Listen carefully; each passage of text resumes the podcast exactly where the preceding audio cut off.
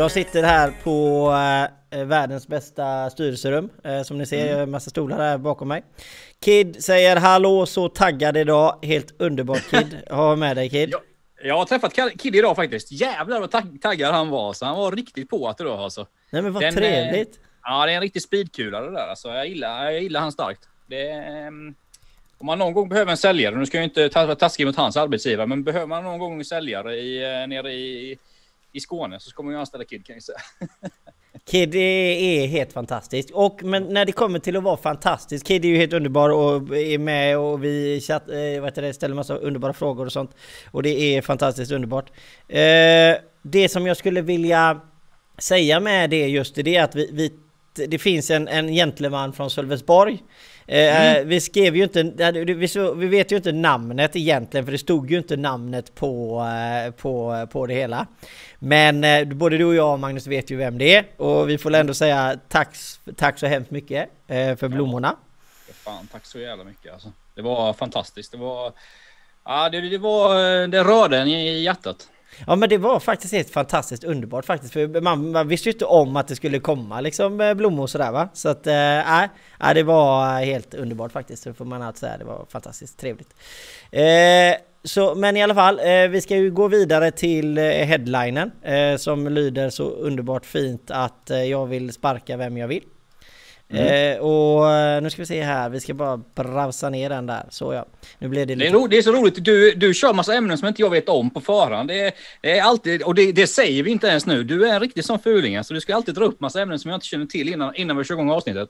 Ja, men det, det är ju det som är det bästa, om man säger ja, det. För ja, ja. att om jag gör det, så betyder ju det att du inte har någon koll. Och det, om ja, inte precis. du har någon koll så blir det ju väldigt mycket roligare för oss som... Det blir mer genuint liksom. Ja, det blir mer roligare mm. för oss som tittar liksom. Mm. Eh, men i alla fall, vi ska fixa till designen här också. Jag såg att den fail här. Men i alla fall, det, det vi ska börja prata med idag, det är att vad, vad händer eh, om jag vill säga upp någon som företagare?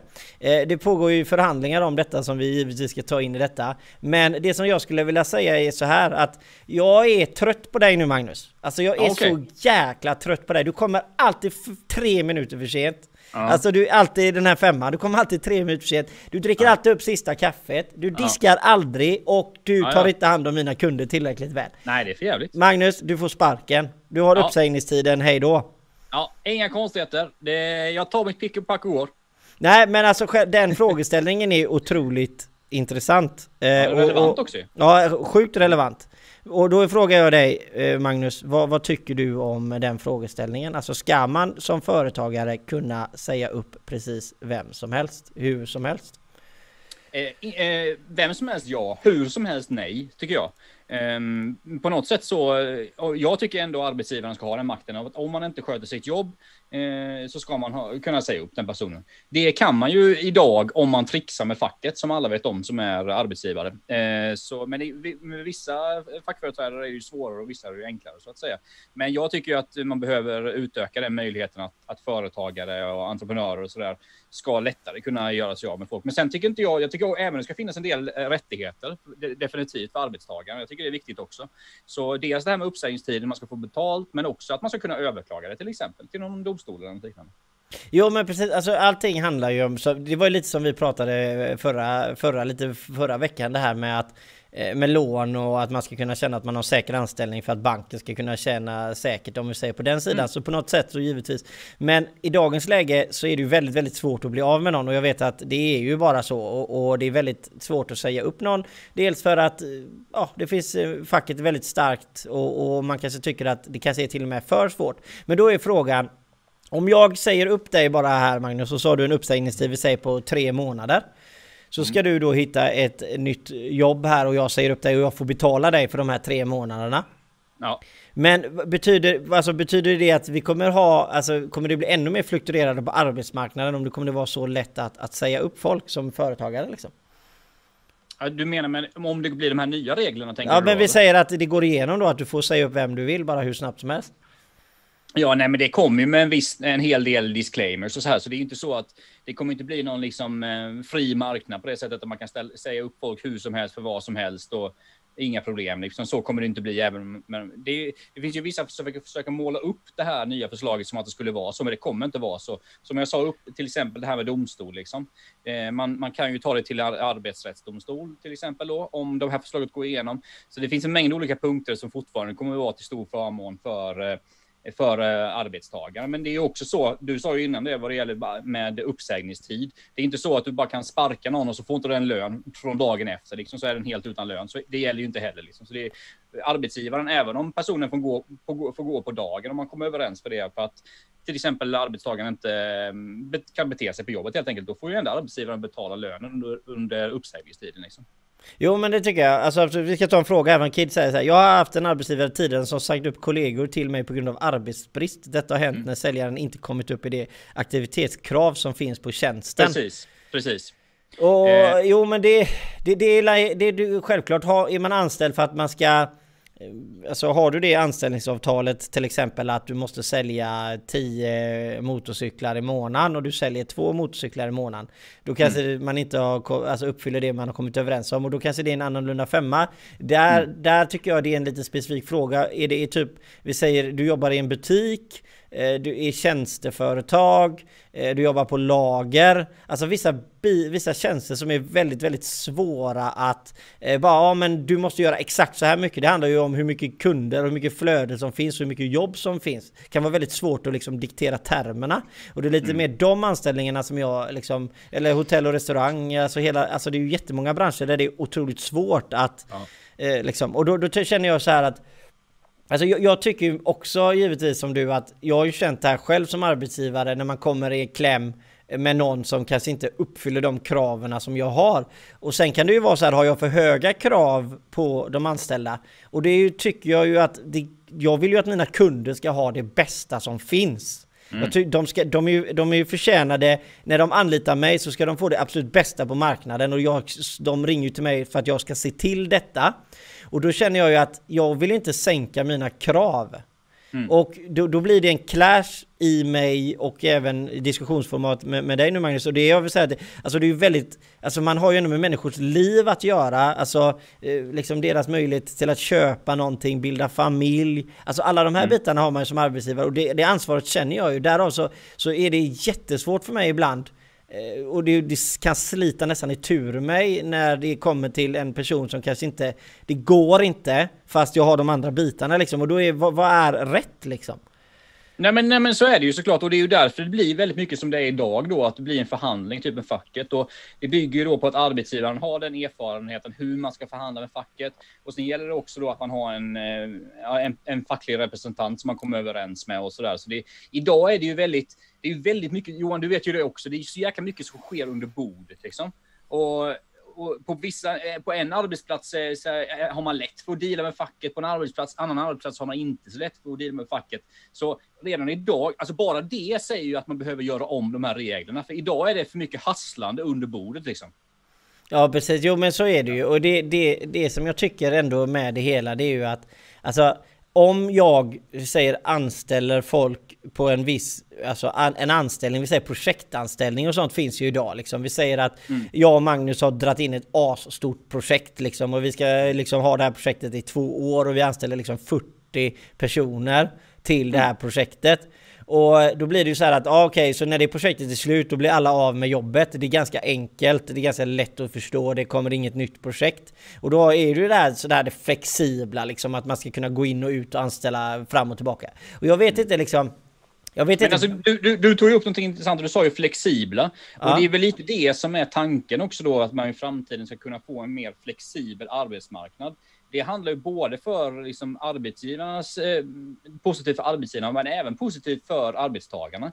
Man kan till exempel jämföra med Danmark, där har de ju någonting som heter Flexi Secure, som innebär att det är ganska lätt att göra sig av med människor på arbetsplatser i Danmark som arbetsgivare. Men då är det ju så att då går ju staten in och täcker det direkt när den här personen blir arbetslös. Så man, väldigt, man, man, där har man liksom flyttat, man har förskjutit systemet liksom så att arbe, eh, arbetsgivarna får ta en mindre risk medan staten får ta en högre risk. Det, fan, det, det, det, det gillar jag ju mer i, i så fall på det sättet. Liksom. Och det gör ju också då kanske att man får en, man får en, liksom en vad ska vi säga, mer rörlighet på arbetsmarknaden. För att många människor kanske sitter kvar långt ifrån alla, men en del människor kanske sitter kvar på samma arbetsplats Eh, i väldigt många år beroende på att man tycker det är tryggt. Liksom. Det, är, det är inget ovanligt med det. Och trygghet, sök, det är många människor som söker det. Liksom.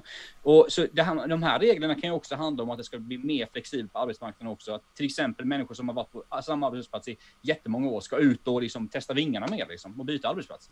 Jo men alltså absolut, jo men det, det håller jag med dig om och det var liksom, tycker jag är jättebra. Det som jag känner då liksom det här som jag får lite hjärta för, det är ju typ så här om Eh, alltså det finns ju fall där arbetsgivaren kanske inte är, är den bästa. Jag menar man har ju växt upp eh, också, liksom, man, man har ju hört skräckexempel. Sen vet man ju inte om det stämmer eller inte. Men jag känner bara det att det här med den här flexibiliteten, jag, jag tycker det är väldigt positivt att man ska kunna ha lätt till att komma in och börja jobba igen. Eh, helst om man har en hög arbetslöshet, då är det ju, man snackar ju alltid om att sänka trösklar och ni har ju hört det, alltså de här paradsnacket har ju eh, liksom har, har ju hållit igång. Sänk trösklarna för fan! Ja men precis, men det här, de här paradgrejerna har ju man hört liksom alltså, i 20 år. När, alltså egentligen att sänk trösklarna, mer flexibelt och sånt där. Och jag känner liksom att jag, jag tycker ju det är jättepositivt att man ska kunna lätt få in folk i arbete. Men sen känner jag ju ibland också att man ska Alltså jag tycker att det ska bli en minimiuppsägning då kanske, att man höjer kravet eh, när man, när man säger upp någon istället. För att kanske, eh, alltså en och en halv månad eller två månader istället för en månad som grund. Eh, eller någonting istället. Att man gör någonting bara för att arbetstagaren också ska känna sig trygg. För att Alltså det här med att anställa på de här projektanställningar och sånt där. Jag har aldrig varit för det. Alltså jag tycker det är rena skräpanställningar att anställa folk på projektanställningar. Jag, jag kan förstå företagare som behöver det. Eh, för, med tanke på att man är större eh, och, och sådana här bitar, man har väldigt, väldigt många anställda. Jag, då, jag köper det när man är väldigt stor företagare. Fast jag, man bygger ju liksom inget tillit, man bygger ingen kultur i företaget att vi Nej. gör på det här sättet. Vi, alltså, man, jag, jag heltidsanställer alltid, alltså även om personen, alltså det här med provanställningar och sånt, det är bara, alltså jag men Johan, du, du pratar ju om saker här nu som, som många företagare känner. Alltså, majoriteten av seriösa arbetsgivare på marknaden och företagare på marknaden tänker precis som du gör. Man vill göra rätt för sig, man vill, man vill göra det bra för dem som sina medarbetare, en mängd sådana här saker. Liksom. Så det, det, det, är egentligen det här man får liksom utgå ifrån, för de flesta arbetsgivare är ju bra. Jag menar, är man inte bra arbetsgivare, då kommer man ha jävligt svårt att hitta folk i framtiden. Och, och likadant på det sättet då kan, skulle man kunna säga att är det så att vi gör det här systemet mer flexibelt, det innebär ju att det sätter ännu högre krav på arbetsgivaren att vara en bra arbets, eh, arbetsgivare, beroende på att människor kan röra sig mycket lättare och, och det är lättare att göra sig av med människor. Det innebär att människor kommer välja sin arbetsgivare när de, när de ska få ett arbete på ett mycket mycket mer, vad ska man säga, mer selektivt liksom. Jo men det, det, den tankegången köper jag till 100% och den tankegången är ju väldigt fin att det här med att om du inte är en bra arbetsgivare och tar du inte hand om personerna som jobbar för dig så kommer de sluta och då kommer du stå där själv ändå. Och jag tror ju att det så, så stämmer ju även idag för folk säger upp sig liksom att man behöver vara attraktiv. Man pratar alltid där du ska göra massa grejer men allting handlar om egentligen att fråga människor hur mår du? Alltså hur mår du? Är allt bra? Alltså, alltså, alltså bara liksom vara människa liksom. Det kommer du ganska långt med som arbetsgivare idag eh, får jag nog ändå säga. Men jag är ändå Alltså jag, jag, är ändå lite rädd för de här människorna som kanske inte vågar riktigt stå upp för sig själva eh, och att de inte vågar då kanske liksom säga ifrån eller att det blir massa onödiga juridiska processer och sånt här. Eh, för, att, mm. för arbetsgivarparten att ta hand om. Utan för jag tycker ändå på något sätt att man måste balansera det. Samtidigt som arbetsgivare så skulle jag säga Eh, ja, men klart som jag bestämt, det är mitt företag, jag har skapat detta, jag har arbetat på detta i tio år. Jag, jag har lagt hela mitt liv på detta. Varför ska jag låta någon komma in och förstöra för mig? Det är arbetsgivarens synsätt på det hela. Och medan arbetstagaren är liksom att ja, men jag tog jobb här och jag vill bilda familj och jag vill liksom köpa hus och jag vill ta lån och jag vill köpa en bil och jag vill alltså så. Så på något sätt så, får, så går jag lite tur för att jag tar ju liksom in båda bilderna och försöker hitta något liksom mellanting men det är inte lätt alltså. Nej, men alltså, och, men grejen är Johan, jag tycker liksom att den här diskussionen, när man, när man kollar på typ Aktuellt, Rapport eller TV4-nyheterna eller, eller lyssnar på radio eller vad det kan vara. Vet, diskussionen är ju så himla, jag tycker liksom den är så jäkla vriden. För jag menar, det är inte så att vi går från ett system som är super, supersäkert till någonting som är jätte, jätte osäkert. Alltså grejen är diskussionen som man hör i media är ju väldigt mycket att nu går vi från det säkraste som finns eh, med mest trygghet i allting till total jävla otrygghet. Och så är det ju inte det handlar ju om, alltså, detta handlar om ganska små steg liksom, för att anpassa arbetsmarknaden mer till 2020. Liksom, där vi har arbetsrätter som är stiftade kanske på 70-talet, liksom, så mycket av det som lever, lever, lever kvar redan idag. Liksom. Så jag tycker, jag tycker det är jäkligt viktigt att ha med det perspektivet. Liksom, att, för att jag tycker att det är så jäkla polariserat i den här debatten. Man hör ju från höger till vänster liksom i politiken och sådär. Vi har vänstern som säger att ja, man kommer bara slå undan fötterna på alla. Man kommer kunna säga upp hur man vill. Gillar man inte den personen, då ryker den och sådär. Och menar, det är ju en, det är ju så jäkla överdrivet. Och så, mm, jag, skulle ändå, jag förstår dina tankar Johan, men grejen är att de här, jag tror att tankarna du liksom tar upp just nu, är inte de, skulle inte du säga att är inte det ett resultat av debatten också? Liksom, att man, att, att, jag tror att många liksom får för sig nu att det kommer bli superotrygghet i Sverige på arbetsmarknaden. Det kommer det inte bli liksom. Nej men alltså det är klart att det har alltså givetvis med debatten att göra. Jag menar vi alla vet ju vilket, alltså vilket håll media i Sverige linar åt. Alltså det ska vi ju absolut inte sticka under stolen med. Och det är klart att det får ju, för ju lite samtalsklimatet, absolut. Det ska jag absolut inte säga eh, givetvis att det är så. Jag menar, jag menar jag kände ju, jag eh, har känt väldigt länge som företagare att du hela tiden jobbar i motvind för att ja men det är han, de kan, de fuskar och de, han, oj han är företagare, han tjänar hur mycket pengar som helst och herregud, de är sådana. Jag menar de här liksom Eh, epiteterna som man får hela tiden mot sig som företagare. Det är ganska vanligt liksom, men man, det, vet, man är så van med det att det bara det rinner av en. Men på mm. något sätt när det kommer till diskussionen med just anställningarna så är det, alltså det är en otroligt komplex Tycker jag och precis som du säger det är att vänstern tycker så och högern tycker så och det ena och det andra. Och det jag tycker är att, att det hela tiden det ska dras isär allting. Alltså att inte för att man hela tiden okej okay, men du tycker så, vi tycker så, vad, hur kan vi göra för att komma överens? Alltså det är men, hela men, tiden men liksom alltså, bara ena sidan och så ena sidan liksom. Ja precis och menar, man kan ju se här då på, man kan ju lyssna då på de olika företrädarna. För nu var det ju så igår, i för, ja, igår natt blir det ju då då när LO och Svenskt Näringsliv höll på att förhandla om detta. Då hörde man ju efteråt att LO sa, de andra facken sa, Svenskt Näringsliv sa också samma sak. Vi var nära att komma överens.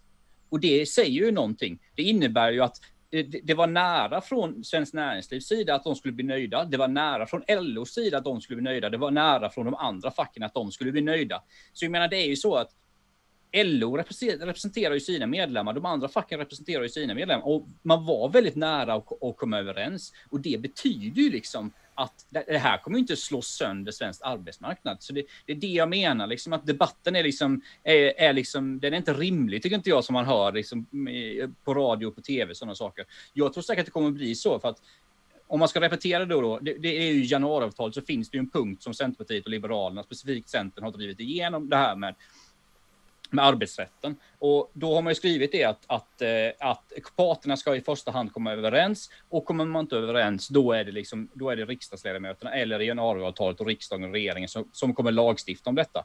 Så, och nu finns det några veckor kvar här innan innan regeringen och riksdagen ska sätta igång med detta. Det innebär att de kan förhandla fortfarande och det kommer de säkert göra. Jag tror att, jag tror att man kommer göra det och jag tror att man kommer komma överens. Liksom. Och då, ja, men då är det ju löst. Liksom. Jo precis, jo men absolut, men problemet är ju fortfarande det att det, alltså, jag vet ju att eh, Stefan eh, Löfven, om vi säger, han pratar ju alltid om bred överenskommelse och det är ju egentligen det, det, är egentligen det som behövs. För problemet är ju att om det stiftas en, en ny lag och nya regler så, så, här, så måste ju alla stå bakom det nästan i princip. Alltså mm. brett så att det inte blir att det blir ryckigt. Att alla företagare och sånt vet vad det är som gäller framöver. Så det inte blir så att nu tillsätts en ny regering och så då ska det förändras. Och där ja. alltså, tycker jag att det är grymt viktigt för alla företagare. Att, och sen, ja, ja. ja. ja men sen är det ju också så här liksom att men jag blir, återigen, jag blir lite frustrerad på den här diskussionen, för jag menar, Socialdemokraterna vet också att vi måste reformera svensk arbetsmarknad. De är fullt medvetna om detta. Och eh, det kan till och med vara så att de kanske till och med tycker det är skönt, vi på vissa sätt, att det är Centern och Liberalerna som driver den här frågan, för de inser också att vissa grejer behöver förändras. LO inser också att vissa saker behöver förändras. Och det märker man ju i, i de här liksom förhandlingarna att, att alla parter vill, de vill ha en förändring. Liksom. Sen kanske man inte kommer, kommer exakt eh, överens om vissa eh, detaljer. Liksom. Men jag tycker ändå det, det visar ju ändå, liksom, alltså det är ett, liksom ett kvitto på att alla, liksom både partier och, och fackföreningar och Svenskt Näringsliv och sånt här, in, de, alla vet att det behövs förändringar. Men, ja, men det är absolut, men det, det är ändå så otroligt långt ifrån företagaren där ute som sitter hemma eh, på någon ort och, och, man sitter och liksom är förbannad över någonting eller man är irriterad mm. över någonting. Alltså, Alltså svenskt näringsliv liksom, det är Stockholm liksom. Alltså LO, det är Stockholm. Alltså mm. Alltså politikerna, ja, ja. det är Stockholm. Alltså du vet, man, man, känner liksom inte närhet till beslutet eller att jag Nej. får sä säga mitt eller att det är någon som lyssnar på mig. Och det är det jag känner är, är ett stort problem liksom. För att, och även arbetstagarna liksom. Då ska facket, jag menar jag vet inte hur många arbetstagare jag har sagt som, som jag har hört och de tycker att nej men det här är inte någonting som jag tycker är viktigt. Och ändå ska man stå och slåss över någonting som inte personen i fråga tycker är viktigt viktigt. Och det sker åt mm. båda hållen liksom. Mm. Och det är det jag tycker är... Men ska vi se, Tony säger här också. Hej på er! Snabba hälsningar från våran AV i Sölvesborg. Vi grillar oh. och tar en pilsner. Fan. Varför? Och, eh, vi fick ingen inbjudan. Nej, jag fick ingen inbjudan. Hoppas de käkar någon stark, god ungersk korv eller något sånt där. Ja, chorizo håller på att säga, men jag vet inte om den är ungersk. Nej, den är inte ungersk, men uh, uh, ungerska korvar brukar vara... Jag har ju bott i Ungern i några år och jävlar vad starka de korvarna är alltså. Uh vad heter de då? Jag vet inte fan vad de heter riktigt. Alltså kan ju inte ta upp A och inte säga B nej, eller nej, nej, men det är så jäkla... Un, ungerska språk, det är så jäkla svårt. Så jag kan inte riktigt... Jag vill inte ge mig på dem. Okej, okay, okej. Okay. Du vill inte diskriminera Ungern? Men det är... Nej, nej. nej. nej, nej. Jag har ju så jävla många, jag har så jävla många polare i Ungern, du vet. Jag brukar prata med dem nu för tiden och, och, och köra sticken på dem lite beroende på eh, deras premiärminister. Men, men jag ska inte göra det här i den här podden. Nej, det ska vi inte göra. Vi, vi hoppar det. Men då känner jag att vi är ganska färdiga med den här frågan och, och eh, alltså har man kommit in nu och lyssnar så, så, tycker jag att man ska få lyssna om från början. För att eh, det, det är mycket vettiga synpunkter som tas upp tycker jag. Ja. Men i alla fall, Eh, nu kommer vi ju även till nästa frågeställning och det är ju Jag är företagare, jag känner ju att jag börjar få lite mer att göra igen. Skall, när vågar jag anställa igen? Mm. Och när ska man våga anställa? När man känner då att alltså, omsättningen är på väg upp igen och man känner att alltså, projekten, anbuden, försäljningen går upp liksom. Och så känner man att men nu har det varit en dipp och, och, jag menar, när vågar jag anställa igen liksom? Och jag menar, det här är, det är jättekomplext för allting handlar om givetvis vilket företag det är, vilken bransch du är. Men nu ponerar vi ändå liksom att det, det börjar vända lite och, och, när ska man våga ta steget? Alltså, eh, jag, är ledsen att göra lite, eh, lite besvikna här, men jag kommer säga så här. Eh, de bolagen som har gått bra fram tills nu, alltså vissa techbolag och sånt, de har nog inga problem. De kan bara köra på och anställa. De bolagen som, bolagen som ha, har haft en dipp, jag hade passat mig. Jag hade inte anställt, helt ärligt. Jag hade inte gjort det. För jag, jag, jag har sagt det länge Johan. Jag tror det kommer en dipp till. Ja, men du tror att det kommer en ja. coronavåg ja. till helt enkelt? Ja. ja. jag tror det kommer komma en dipp i både i pandemi och i ekonomi eh, inom några månader. En eller två månader här alltså. Så hade jag, eh, om jag går på mig själv, på mitt bolag, jag hade inte anställt idag. Nej men det är det mest ärligaste svaret man kan säga. Eh, jag, jag sitter i den situationen att, eh, om man säger för min egen del, att jag jag hade nog inte haft problem att anställa eh, om jag känner att vi har fog för det. Om man ska se det till det generellt ute i Sverige idag så är det ju så här att Eh, det här med att starta om ekonomin och sånt, det handlar ju om att folk ska våga.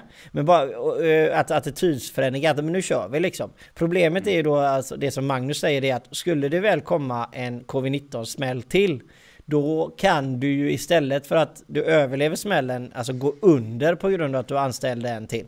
För att du får ju inte, du kommer ju inte få stöd till 100% av staten för att du har anställt någon och tagit den, eh, tagit den risken.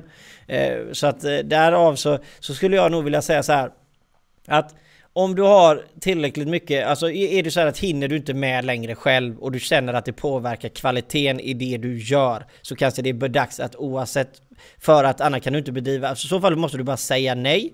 Vill du inte säga nej, då är det dags att anställa. Alltså det, är egentligen där jag tycker att gränsen går. Så vill du hålla samma kvalitet på det du gör just nu, göra samma kvalitet imorgon och nästa vecka och nästa månad, då är det dags att anställa någon och lära någon din process och se till att de kan göra det du vill. Vill du inte satsa, då är det dags för dig att bara säga nej. För då kommer det, de jobben att dippa över till någon annan och du kan hålla uppe din kvalitet och då kanske nästa person vågar anställa istället, om man säger. Alltså allting handlar ju om att Alltså det finns mycket marknad att ta där ute idag på grund av att människor är lite rädda. Är man en risktagande person och känner att jag, jag vågar satsa, jag sitter i ett läge där inte jag har fyra barn hemma och, och vi sitter ganska säkert och jag kan alltså trycka till och ta marknadsandelar så är det nu du ska göra det ut och ta marknadsandelar Absolut. bara. Och du är ju inne på något jäkligt bra där Johan, för det menar det är ju så. Säg att du ska, om du överväger att anställa någon som typ, till exempel ska utveckla ett bolag. Du gör en investering i en person som ska jobba med någon utveckling av produkt eller tjänst eller vad det nu kan vara. Ja, men då tror jag absolut att man kan anställa om du har de likvida medlen. Men jag tänker mer om man ska anställa en människa, du vet, som ska vara operativ på marknaden, liksom, till exempel vad det nu kan vara, göra någonting på marknaden. Så skulle jag nog, eh, jag skulle nog vara rätt passiv alltså, beroende på att det kan komma en dipp. Men precis precis som du säger, om man vill investera i bolaget då, till exempel, säg att du håller på att utveckla en ny produkt eller tjänst just nu och du ska in, anställa en ingenjör eller en elektriker eller en, ja, vad, det nu, vad det nu kan vara, liksom. då, hade jag, då, hade man, då får man ju räkna på den risken. Har jag de här likvida medlen, även om det blir en dipp här nu om några månader, att vi kan köra vidare och utveckla den här produkten i alla fall, så att vi kommer superstarka efter krisen. Liksom. Då eh, absolut, risk, eh, ja, det är risk. Men så är det ju, men marknaden har ju ändå inte stannat helt. Nej, alltså, nej, vi, vi, nej, nej, nej. Alltså, de stora bolagen har ju hittills klarat sig ganska bra. Det är det jag tror också Magnus menar med att just att alltså, ekonomin kommer bromsa in ytterligare. Det är för att vi har inte sett de stora varslen från de stora bolagen. De har Nej, inte men de börjar än. komma nu. Vol Volvo var igår. Ja precis och de pratar ju mm. om, eh, alltså var det, hur många tjänstemän skulle bort? 6000 tror jag. Ja, Ja, jag tänkte säga 8000 men det kanske är 6000. Mm. Ja, men ja, det är alltså... kanske, kanske var 8 då, jag vet inte. Ja, 6, ja, jag tror det var 6. Ja. Ja, jag är också osäker. Men det var i alla fall ja. väldigt, väldigt många. Och det är när, mm. när de stora varslen kommer. Alltså, Precis. Fordonindustrin är ju är inte jättepoppis just nu liksom. Och Nej. alla de här dyra investeringarna som kanske för, företag väntar med att göra. Man kanske inte köper in nya tjänstebilar just nu liksom. Och, och, och alltså det påverkar ju attityden så mycket så att det kommer, de här stora bolagen kommer få det tufft i, i vissa branscher.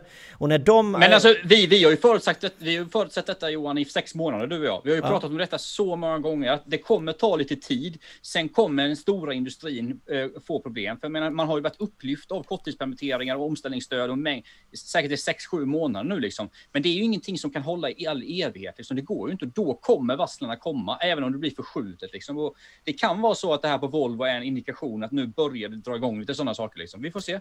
Jo men precis och då kan vi eh, kyssa den här 10% arbetslösheten goodbye. Då kommer vi snart ligga uppe på Eh, alltså 15 procent liksom. Och där, det är ju där man pratar om liksom är, är för samhällsbärande, jag håller på att säga. Alltså liksom, oj då, nu hade jag glömt att stänga av telefonen. Eh, nej men då, alltså där, alltså det börjar bli tufft att betala alla vanliga delar liksom.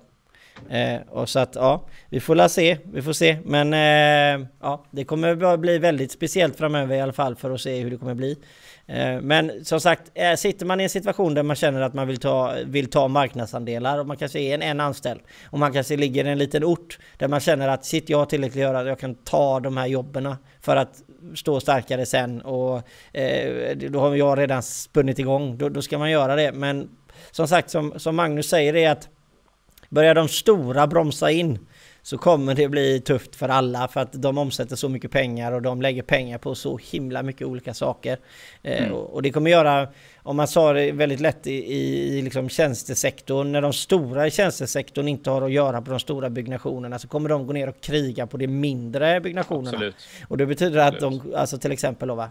Så att, eh, ja, ska vi Men se. Grej, grejen är Johan, du vet, jag, jag, jag försöker ju alltid se saker till positivt, positivt i livet generellt, det vet ju du liksom. Ja. Men just den här frågan har jag ju varit pessimistisk till länge och alltså anledningen till att jag är det, det är för att det är, det är för mycket, alltså jag då jag är ekonom och det är för mycket nationalekonomiska grejer som inte stämmer. Liksom. Dels har arbetslösheten inte stigit så jättemycket, mm, så jag trodde den skulle stiga mer. Dels har inte så himla mycket bolag gått i konkurs. Det har inte varit så mycket varsel. Eh, ekonomin har inte påverkats så mycket. Aktiemarknaden har nästan inte påverkats överhuvudtaget. Och detta för mig, detta liksom, det här blir då orosmoln överallt. För jag menar, det är bara att kolla ut, liksom kolla med ögonen vad det är som händer i världen. Det är nedstängt på många olika ställen. Marknaden fungerar inte. Politikerna måste trycka in pengar. Staten måste trycka upp pengar för att man ska kunna öka sina statsskulder. Det är så jäkla mycket grejer som är, det är så mycket varningsklockor liksom. Och det är och, men, men liksom för, för vanliga människor, för, eller inte för alla vanliga, men för många vanliga människor hittills tills nu, så har det liksom tuffat på ganska liksom vanligt för många människor. Liksom. Och det är det som gör mig orolig, det är det, det, är det som gör mig liksom pessimistisk. Att det, är liksom, det, det är lite för bra för att vara sant på något sätt. Ja, du känner att Sveriges marknad är bättre än vad den borde vara, känner du? Ja, för det är så mycket doping. Du vet, vi har snackat om omställningsstöd och korttidspermitteringar och staten trycker massa pengar. Man, trycker, man, man lägger budgetar nu då som, är, som, är, som inte är finansierade. Man finansierar genom lån, vilket man aldrig gör i Sverige. Liksom. Så det är så mycket jäkla doping som sker på marknaden och det är ju liksom det kan man ju tycka då, ja då tuffar ju saker på, eh, på som vanligt. Men du vet, det går inte att hålla i all evighet. Det funkar liksom. Nationalekonomiskt kommer inte det funka. Det kommer det bli krasch, då kommer det krascha. Så på något sätt så måste man liksom dra tillbaka. Man börj, måste börja lätta på sådana här saker också vad det gäller liksom korttidspermitteringar, omställningsstöd och sådana saker. För, att, för så att marknaden ska liksom kunna tuffa på på, på, ett, på ett riktigt sätt utan att bli dopad av staten. Liksom. För att eh, blir man, blir man dopad av staten för länge också, det skapar också problem på marknaden. Liksom. Då, blir det inte, då blir det ingen fri marknad och fria pengar som rör sig. Liksom. Så det är därför, fan, du vet, jag försöker nästan alltid vara eh, så jäkla positiv Johan till det mesta i livet, men jag, jag, jag är pessimist här alltså, jag är det. Jo men alltså, hur, alltså jo, men jag, jag kan, det, jag, det är fullt förståeligt att man är pessimistisk idag. Men jag menar, eh, alltså väldigt eh, stora kedjor går ut och påtalar att man ska stänga butiker och alltså det Alltså det, det, det är mycket som ändå händer i, i som, som ändå händer sakta men det händer ändå sakta men säkert. Och tyvärr är, är det säkra inte det roliga just nu att man ändå drar ner. För jag menar hela butikssektorn vet man ju har ju tagit en alltså en rejäl jäkla mm. högerkrok alltså. Mm. Och jag menar de är ju på väg upp lite granna nu när människor börjar röra på sig. Men som sagt kommer det en jabbe och en vänsterkrok till så är det... Så, så kommer man alltså, jag menar vi, redan centrumen idag står ju tomma liksom. Så att ja. absolut, det, man, om man vill se det på det sättet som du ser det på så, så är det kanske egentligen det, det mer normala sättet att se på det. Sen kan man ju hela tiden ponera och försöka hitta en annan infallsvinkel och en annan mindset att man vill köra och man vill satsa och man vill... Självklart. Det, det kan gå bra, det kan lika gärna gå käpprätt, alltså så är ja, det ju liksom.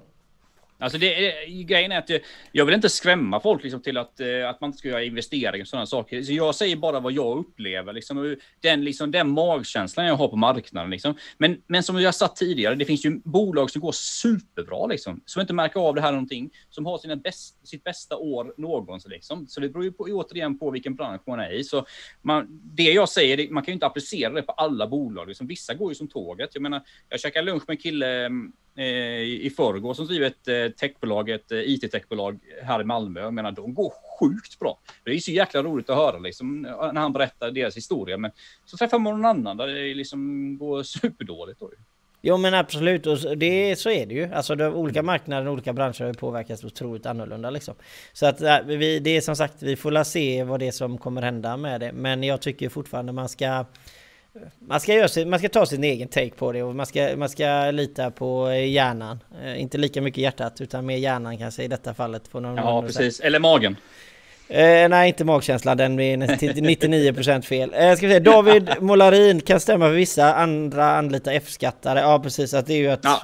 Precis. Att mm, hyr in tjänsten istället för att anställa någon. Ja. Det kan ju vara ett väldigt bra sätt. Absolut, och det är ju det är en trend som är i Sverige eh, som har varit i många år att man liksom börjar att liksom företag ser inte ut likadant som som har gjort i förr i tiden att man anställer folk liksom. och jag gillar ju den typen av saker att att men, många människor är F-skattade så att eh, man är sin egen konsult liksom och så kanske man går in och jobbar på ett bolag som konsult. Jag, jag gillar ju den typen av eh, gigekonomi och liksom den typen av arbetsmarknad liksom. Det är, jag tror att det är det är även bra för människor att eh, sköta sina egna skatter med F-skatten. Jag tror att det skapar ett, ett stort medvetande om skattesedeln och massa andra bra effekter. Liksom. Jo, men alltså jo, självklart. Det gör det ju. Alltså, för, alltså det hade ju varit så, det hade varit väldigt, väldigt skönt om alla hade drivit företag en, en liten tid i sitt liv när mm. man väl tar anställning för då vet man liksom shit det är ganska tufft med alla grejer som händer liksom. Man får nog en större förståelse för det. Det tror mm. jag. Men ja, det, finns, det finns för och nackdelar med det med. Det är som, som alltid liksom. Men just nu för, fördelarna... Många, just, det är lite som, sömnlösa nätter ibland. Det har jag haft några de senaste sex månaderna. Alltså, varför det då? Berätta. Ja. Nej, men man har ju haft liksom vissa perioder. Jag hade eh, juli till exempel var jäkligt dålig månad för mig. Mycket, mycket sämre än förra året. Eh, så eh, Nej, men det är klart att eh, man märker, jag märker ju ändå av det, liksom att det är lugnare på marknaden. Och, eller kanske inte lugnare, jag har ändå rätt mycket nya prospects och nya kunder och sånt, men jag har några av mina stora liksom, kunder från förr som, eh, som har liksom börjat takta ner och de håller hårt i kronorna och beställer inte lika mycket och sådär. Så det, ja, det är klart, det, man känner, jag känner av det. Alltså jag kommer ju, jag kommer ju ha en lägre omsättning liksom i år än jag hade förra året. Jag blev precis klar med mitt bokslut här som jag lämnade in det för, vad fan var det? Månads eller någonting. Och um, så har jag nytt då, så det var ju för förra året då, så ja. Vi får ja. se. Ja men det var, gick du, gick du ner? Hur mycket gick du ner i omsättning? Nej, förra året eh, så jag gick nog upp omsättning för det som jag lämnade in nu. Eh, alltså för 2019 då. Alltså jag har ju brutit Jo men Q1 då? Alltså kvartal 1, ja. alltså de första tre månaderna man säger. Ja, Q1 gick, Q1 gick bra för mig. Eh, Medan Q, och Q2 gick bra Q3 har ju precis avslutats va, nu. Nej, det har det inte. Det är fortfarande Q3. Så um, nej, det är Q3. Det är Q4 nu. Alltså Q3 var väl lite sådär. Början på Q3 var ingen bra alltså. Nej, jag, jag ska inte säga något för jag vet att jag tror att, jag tror att det var vårat juli tror jag som var det absolut sämsta i min... Jag har varit mm. företagare 11 år. Jag tror att det var det mm. sämsta mm. juli. Alltså, alltså juli brukar gå dåligt med semester och sånt. Men det var det ja. sämsta jag någonsin varit med om. Ja. Men det som man ska jäkligt klart för sig där ute just nu alltså. Det är ju så att, ja men eh, man hör ju det, Magnus sa ju det, ja men det är vissa som går svinbra nu och, och sådär och det, och det gör det. Men om man tycker så här, men konkurserna, vi, vi satt ju ändå och imponerade du och jag och jag var ännu mer påtryckande det att man trodde att konkurserna skulle öka ännu mer än vad de har gjort. Mm. Men Alltså får man, man, får ändå tänka hur många miljarder vi har tryckt in i företagarna Precis, just nu. dopingen. Dopingen, ja, precis. För mm. att alltså, vi går ungefär i samma konkurser i år mm. som vi gjorde förra året. I lite plus och lite minus i vissa månaderna. Ja. Men då ska ja. vi ändå tänka så jädra mycket pengar vi lägger in. Ja. Alltså, alltså att... ja, precis. Och detta är ju ett varningstecken Johan. Detta är ju precis ett sånt varningstecken som jag pratade om innan. Ja, och det, ja, precis. Ja. Och, och, och, det stämmer ju. Och det är ju samma med alltså, företag som säger liksom Nej men jag har inte känt av så himla mycket idag liksom. Jag har tio anställda och det går ganska bra liksom. Men, ja, men allvarligt talat, du har ju typ ingen arbetsgivaravgift. Alltså jag menar, går du lika bra Nej, i år som du gjorde förra året, då går precis. du inte lika bra.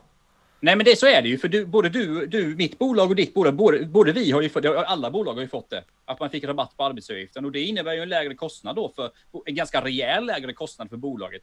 Så går man likadant som förra året, så precis som du säger Johan, det innebär ju att man går sämre än förra året. Ja precis, och det är ju det jag mm. menar eh, just med att konkursantalet, eh, alltså, eh, alltså omsättning resultatmässigt eller mm. alltså budgetar beroende på vad ni jobbar efter. Alltså att om de är ungefär samma eller lite sämre så har det gått ännu sämre än vad det mm. egentligen har gjort. Och, mm. och, det är någonting som man måste ta med sig som företagare. För tycker man att allting är, är jättebra just nu så är det antagligen inte det. För det är någonstans du tappar pengar liksom. Och det, ja. och det är på grund av att det finns att göra. Ja, vi får se lite där på arbetsgivarna. Det, de, ehm, de togs ju bort. Det var ju, vad var det, två eller tre månader var det ju sänkningar. Tre, tre månader var det väl sänkta arbetsgivaravgifter. Vi får se lite i hösten om, om, om det blir som jag tror, kanske någon dipp. Det kanske kommer tillbaka då. Vi får se. Ja, vi får se. Eh, det som vi ska prata om nu är någonting som jag tycker är otroligt viktigt och det är att eh, Eva Nyvall, eh, som driver en liten jag tror att det är en ICA-butik, men den är alltså en dagvaruhandel. I en mm. liten ort som har fått motstå 43 inbrott. Och det är ingen som gör någonting åt det och eh, förövarna kan i princip bara komma tillbaka dagen efter och det här har pågått väldigt, väldigt länge. Personalen får liksom söka psykisk hjälp och mm. företagaren vet inte vad personen ska göra och man bara låter det fortgå och det händer ingenting. Och det här var, var det här på landsbygden eller var någonstans var detta? Eh, ja, det här var på landsbygd ja. Ja, ja fy fan, det är för jävligt. Alltså det är för jävligt, säger jag bara. Så det är, det är så tråkigt att höra om sådana grejer och när inte staten liksom kan ge den servicen som man ger till andra, andra näringsidkare liksom på andra ställen i Sverige. Det är så jäkla tråkigt att höra. Hur, hur, hur orkar man ens som företagare? Jag fattar inte det alltså. Jag fattar inte hur man orkar. Alltså. Nej men alltså det är alltså man måste gå in med krafttag och sluta hålla på alltså med massa idiotigrejer att Alltså alla står lika inför lagen så är det bara bryter du mot lagen så bryter du mot lagen punkt slut. Det liksom spelar mm. ingen roll om du är grön, svart, blå eller gul. Alltså, det, det spelar ingen roll om du är lång, kort eller tjock. Även om jag inte är speciellt tjock tycker jag. Alltså kärringen tyckte att jag såg ganska bra ut förut när jag bytte trä. Ja men du är, du är en riktig snygging. Du påminner lite om han du vet eh, Mitch Buchanan faktiskt måste jag säga. Ja men det är ju, alltså, det är ju fördelaktigt så att säga. Eh, det får jag säga till fördelaktigt. Jag tog på mig skjorta idag här och grejer. kan sitta här och dansa lite. Jag ser ju inte dig för vi har ju en annan upplägg Ja, på just bilden det. idag så Ja, jag ser det. inte dig.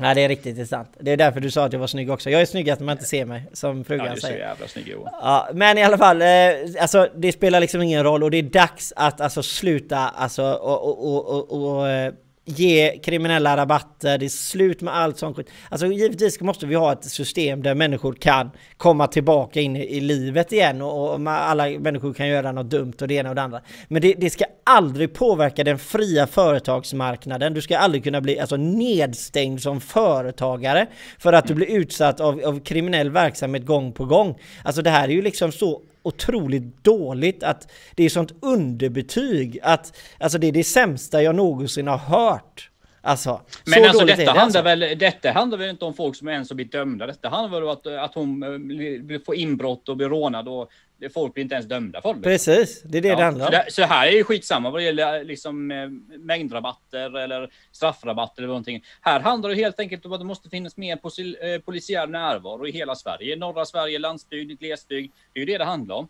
Alltså, jag, jag läste en artikel häromdagen. Man, byggde, man ska bygga ett nytt, eh, man, man ska bygga ett nytt, ny eh, polisstation i Rinkeby utanför Stockholm. Okej, jag köper det. Det är, säkert, det är ju ganska mycket brottslighet och det är mycket den typen. Men grejen är att det satsas ju sådana otroliga pengar då på att sats, bygga ett nytt polishus i Rinkeby.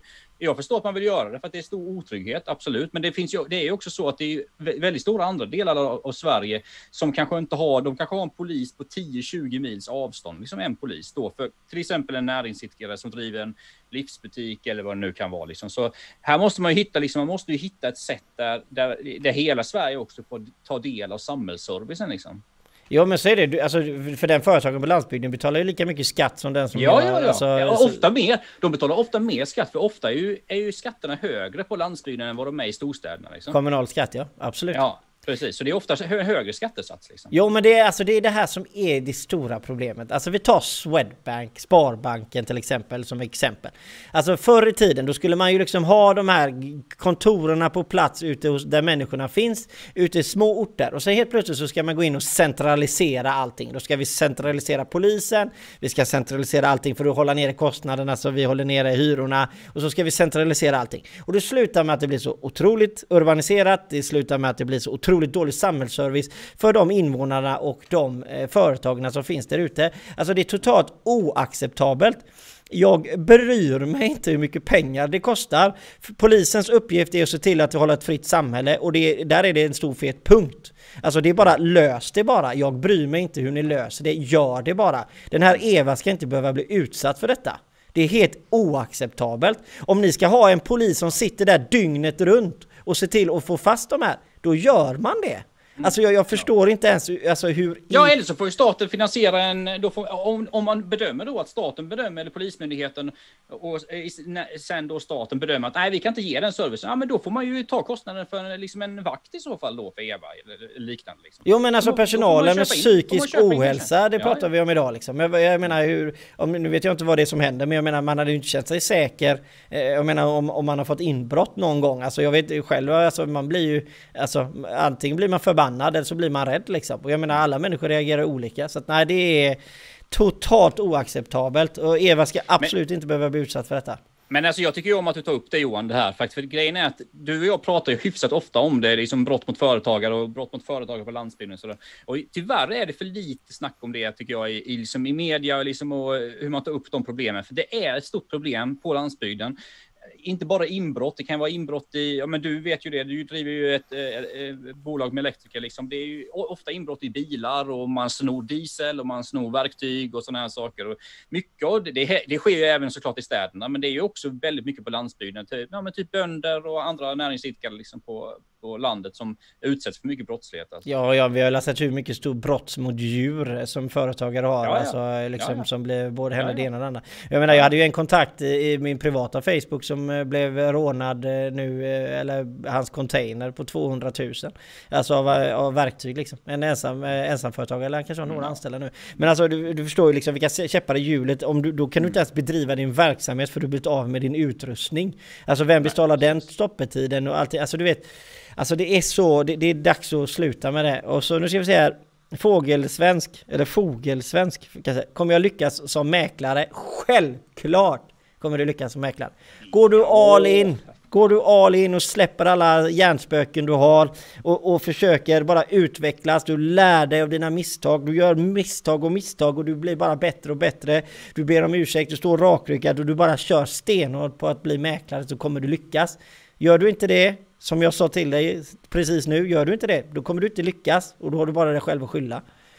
Men eh, jag håller med dig Johan, alltså här gäller det alltså om du vill lyckas så kommer du lyckas. Och jag menar som mäklare, det är ju ett typiskt, ett typiskt sånt exempel. Eh, ku- alltså kundnöjdhet, skapa nöjda kunder, skapa hela tiden nöjda kunder. Gör jättemycket för dina kunder liksom. Eh, Även om du, om du ska sälja deras lägenhet eller hus, så gå igenom huset, visa att du bryr dig, eh, lägg upp en bra plan, eh, se till att de får bra betalt, för det är det sista som är det, det viktigaste. Liksom. Så eh, mäklare handlar ju väldigt mycket om det, liksom att skapa nöjda kunder hela tiden. För att jag vet ju själv, menar, när man anlitar mä, mäklare, jag, jag sålde min förra lägenhet för sex månader ungefär, ungefär för, hade en skitbra mäklare. Alltså nu kommer jag använda samma, om jag, om jag flyttar inom Malmö igen så kommer jag använda samma mäklare hela tiden.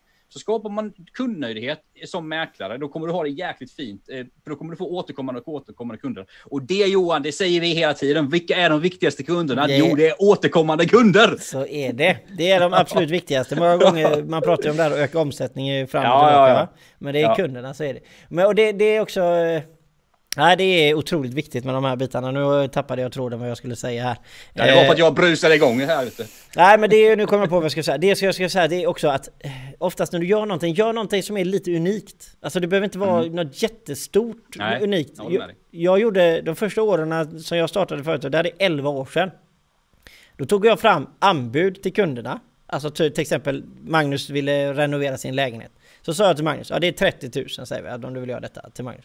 Ja, och så, så la jag upp en order och så gjorde jag, jobbade vi löpande mot ordern. Så kom vi upp i 22 000 eh, på det jobbet. Så då kanske jag tog eh, del, alltså kanske jag tog halva vinsten själv eh, som blev och så tog, fakturerade jag bara Magnus 27 000 och sa att när vi kom, det är det här vi kom upp till till exempel. Det, här, det blir 3 000 spänn billigare. Alltså ja, typ- det är ju, den goodwillen är ju, alltså, ja. Ja precis, och det gjorde, Ja, ja, Jag, det gjorde jag i två år. Och jag, jag Ja. kan till och med fortfarande göra så ibland. Alltså, alltså det, det handlar om att göra någonting som är lite unikt. Alltså allting handlar kanske inte alltid om att tjäna pengar nu, utan det handlar om att, att vara, visa att man har hjärta och man finns på marknaden. Självklart ska du ha pengar så du går runt. Men Mm. eh, se till att ha något unikt. Ja, ja för fan. Skicka en chokladask eller en, eh, en blombukett efter du har sålt eh, någons lägenhet eller liknande. Eller liksom ta kontakt. Ta, ring, ring upp till exempel eh, någon, några månader. Det är må, många, problem, många mäklare har ju problem med det. Va? Ring upp din, de du har, liksom dina kunder efter några månader. Och, hur är läget? Liksom, trivs, trivs ni i er nya lägenhet och hit och dit och sådär. Snacka lite. Det Alltså återkommande kunder och liksom smeka sina återkommande kunder. Det är, det är guld värt alltså. Men alltså Magnus, både du och jag vet att du hade inte svarat i telefon. Nej, fan. Jag hade ett okänt nummer och så hade jag ringt upp och så hade jag kollat det på Google och så ser jag, ja det är någon mäklare här. Ja, jag är Ja. blockad. ja, eller eller Så det är inte lätt, men man kan försöka i alla fall. Ja, ja för fan. Eh, vi har ju alltså, som alltid, alltså, vi behöver egentligen inte ens ha speciellt mycket manus Magnus. Men eh, alltså, vi kommer ju inte riktigt kanske hinna med allting här. Men vi kör vidare då. Eh, det här blir ju eh, någonting som företagarna och, och, och från företagarsynpunkt enbart då, det är med arbetsgivaravgifter för unga. Och det här eh, är ju en, en, en fråga som eh, man pratar ju om att sänka arbetsgivaravgiften för unga igen till 50% tror jag att det är va? Eh, och och det, det som jag undrar är alltså från företagarsynpunkt i detta så tycker jag att alltså vill jag anställa en ung person så kommer jag göra det ändå för den personens lö- lön är lägre så att om jag får 2000 kronor av för att i billigare arbetsgivaravgift så är det inte det som kommer göra om jag anställer den personen. Eh, och så därför tycker jag att de 8 miljarderna eller vad det kommer kosta eh, är totalt är, alltså det är onödigt att satsa de pengarna på det. Alltså jag tycker, jag tycker det, jag kan förstå att man kanske vill göra det för restaurangverksamhet, man kanske vill göra det för hotell och restaurang då givetvis, eh, på grund av att de branscherna är så grymt eh, hårt ansatta. Så att om de ska vilja kunna anställa någon igen så kanske de vill ha eh, no, göra någonting så va. Men då tycker jag att kanske man kan göra det på något annat sätt alltså. Vad, vad känner du Magnus? Mm. Ja, alltså den här reformen är ju lite speciell. Ehm, jag, ehm, jag vet, ska jag vara helt ärlig, jag är inte helt säker. Alltså för att eh, dels, jag tycker det är bra att man sänker skatter generellt. Det tycker jag är bra. Att pinpointa just eh, de unga i det här fallet jag vet inte. Alltså, jag vet inte om det har så jättestor effekt, men det är ju så att mm, många av de arbetstillfällena som har försvunnit de senaste halvåret liksom har ju varit i besöksnäring och sånt där det är väldigt många unga som arbetar. Så där kan jag ändå se poängen liksom med det. Ehm, Krogmomsen då? Var den uppskattad? Hjälpte den något? Krogmomsen. Krogmomsen.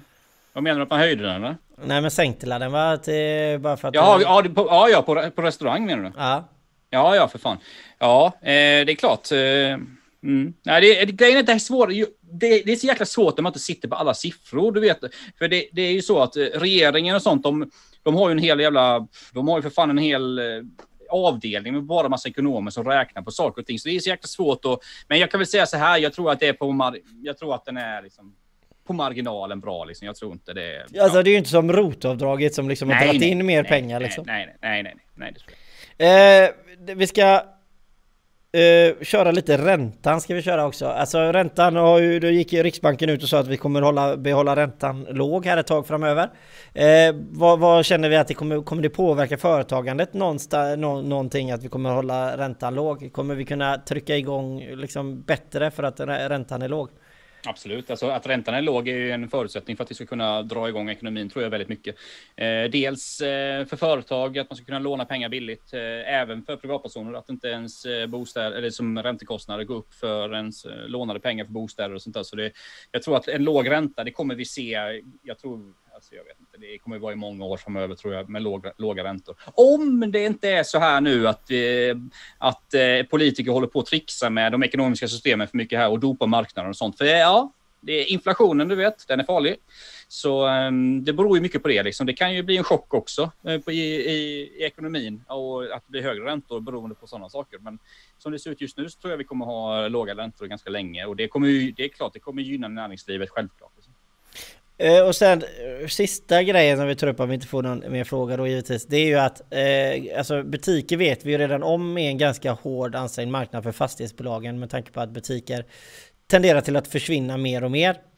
Mm. Eh, men nu är det även så att kontor börjar man, eh, det börjar liksom bli lite mer mm. att man eh, nu under covid-19 så man bara pratar om att kontoren inte är lika viktiga som man trodde längre. Åh, oh, vad länge jag har snackat om detta! Åh, ja, oh, vad länge jag har snackat ja, om! Du och jag är totalt ja. inte alls överens om detta, så det kan vi absolut diskutera. Men om vi ser det i företagssynpunkt, eller för, för fastighetsbolagens synpunkt. Alltså hur, hur, alltså hur stor kommer smällen bli typ om kontor börjar flytta ut liksom? Om man inte, man står där utan massa hyresgäster liksom? Alltså jag vet inte hur länge jag har snackat om värderingen på fastighet och värderingen på vissa saker. Alltså det, här finns det orosmoln, absolut. Eh, och det är klart att jag tror ju i och för sig att det kommer komma, många kommer tillbaka till sina kontor, men du vet, det, det, det räcker med att det räcker att, liksom, att samhället förändras bara några procent. Liksom. Säg att det förändras några procent, att man jobbar liksom, hemma i framtiden kanske en dag i veckan eller en halv dag i veckan. Det, bara några procent så kommer ju det göra att bolagen kommer behöva mindre yta, liksom, mindre kontorsyta. Och det, har, det, det kan ju skapa en problem i fastighetsbranschen liksom, och um, den typen av bolag. Tror du att det kommer bli mer, alltså tror du att det kommer bli så som man har hört lite sådär viskas lite om att det kommer bli så att man, det blir mer lägenheter liksom. Det kommer byggas mer och mer bostadslägenheter där. Absolut, det är inte alls omöjligt. Att det, det kommer nog skifta. Liksom. In, det har ju varit en väldigt liksom, hås med vad det gäller kommersiella fastigheter i många år i Sverige med byggnationer och sånt. Bero, mycket beroende på liksom, att det är mer lönsamt att bygga kontorsfastigheter för att det faller på fria, fria hyror liksom, och fri kommersialisering och sådär. Så eh, det är det, den analysen är säkert, stämmer säkert Johan. Men du vet, du kan bara kolla, kolla trenderna i USA. Google har redan beslutat att man ska börja köra mer hemarbete. För det ska, vara, alltså det ska implementeras i Google liksom, hos deras medarbetare. Så som jag säger, även om inte det kommer bli någon revolution, att, att alla människor kommer liksom börja jobba hemma, för det, så kommer det inte bli. Men det räcker med att, man, att det här blir liksom några procent, att de, att, att, att de stora jättarna gör så här. Och då kommer så funkar ju ofta. Liksom, de stora jättarna, Google och techbolagen, de gör någonting och då börjar resten följa efter liksom, för att det är trend. Och ja. Alltså det, det alltså jag är inte, jag är inte emot det. Eller jo det är jag nog faktiskt. För jo men det kan man ju, man kan ju vara för eller emot. Jag säger bara vad jag tror. Alltså, för, bli, liksom. alltså det är så här alltså, det här med att jobba hemifrån. Det finns givetvis fördelar med det, men de väger inte, de väger inte över nackdelarna. Nackdelarna är eh, psykologisk hälsa, hälsa på arbetsplatsen, känna sig med i teamet, Alltså det här med att skypa om man säger, alltså jag menar, jag kommer ihåg när jag och Magnus, vi sitter ju alltid och kör uh, företagssnack här, men när vi träffades, alltså, det, var, alltså det, det är så mycket mer glädje liksom, man ser ja, varandra. Ja, och, och hela den här biten, relationsbiten kommer bli försvinna på ett annat sätt. Vi blir ännu mer individualister. Mm. Alltså föreningsliv och allt sånt brukar jag alltid prata om. Alltså vi måste liksom hitta andra sätt att umgås för, för då. Och sen tycker jag ju det att alltså kostnaden absolut är ju bra för företagen att man, man håller igen kostnaderna. Men alltså Alltså jag, jag, tycker saker och ting är bra men vi människor vi, vi, behöver vanor. Vi behöver liksom gå upp på morgonen vid sju, Absolut. vi kanske går ut och springer, man tar en frukost, ja, ja. man åker in Visst. till kontoret. Helt plötsligt vet man rubbar balansen. Alltså jag, jag, ser inte det, visst jag kan se lite för men konservativ Johan, du, du, där men... Nu, nu, pratar ju du om något annat, nu pratar ju du om vad du, om du tror det är bra att jobba hemma eller inte. Det är inte ja. det jag pratar om. Jag pratar om vad jag tror, hur det kommer se ut i fastighetsbranschen i, i framtiden.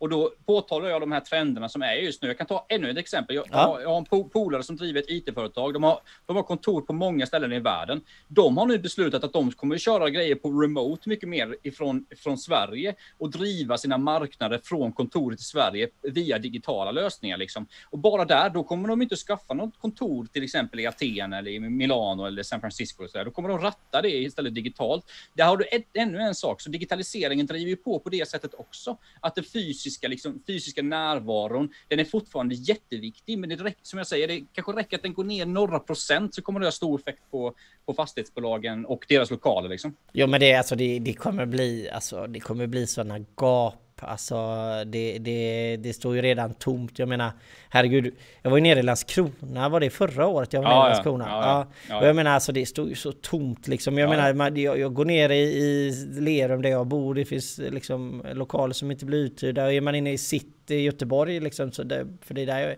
det, alltså, det stå, finns ju liksom på Avenyn finns det ju liksom mm. eh, var inne och tittade liksom mitt på Avenyn så är det en jättestor lokal som inte är uthyrd liksom. Och jag menar mm.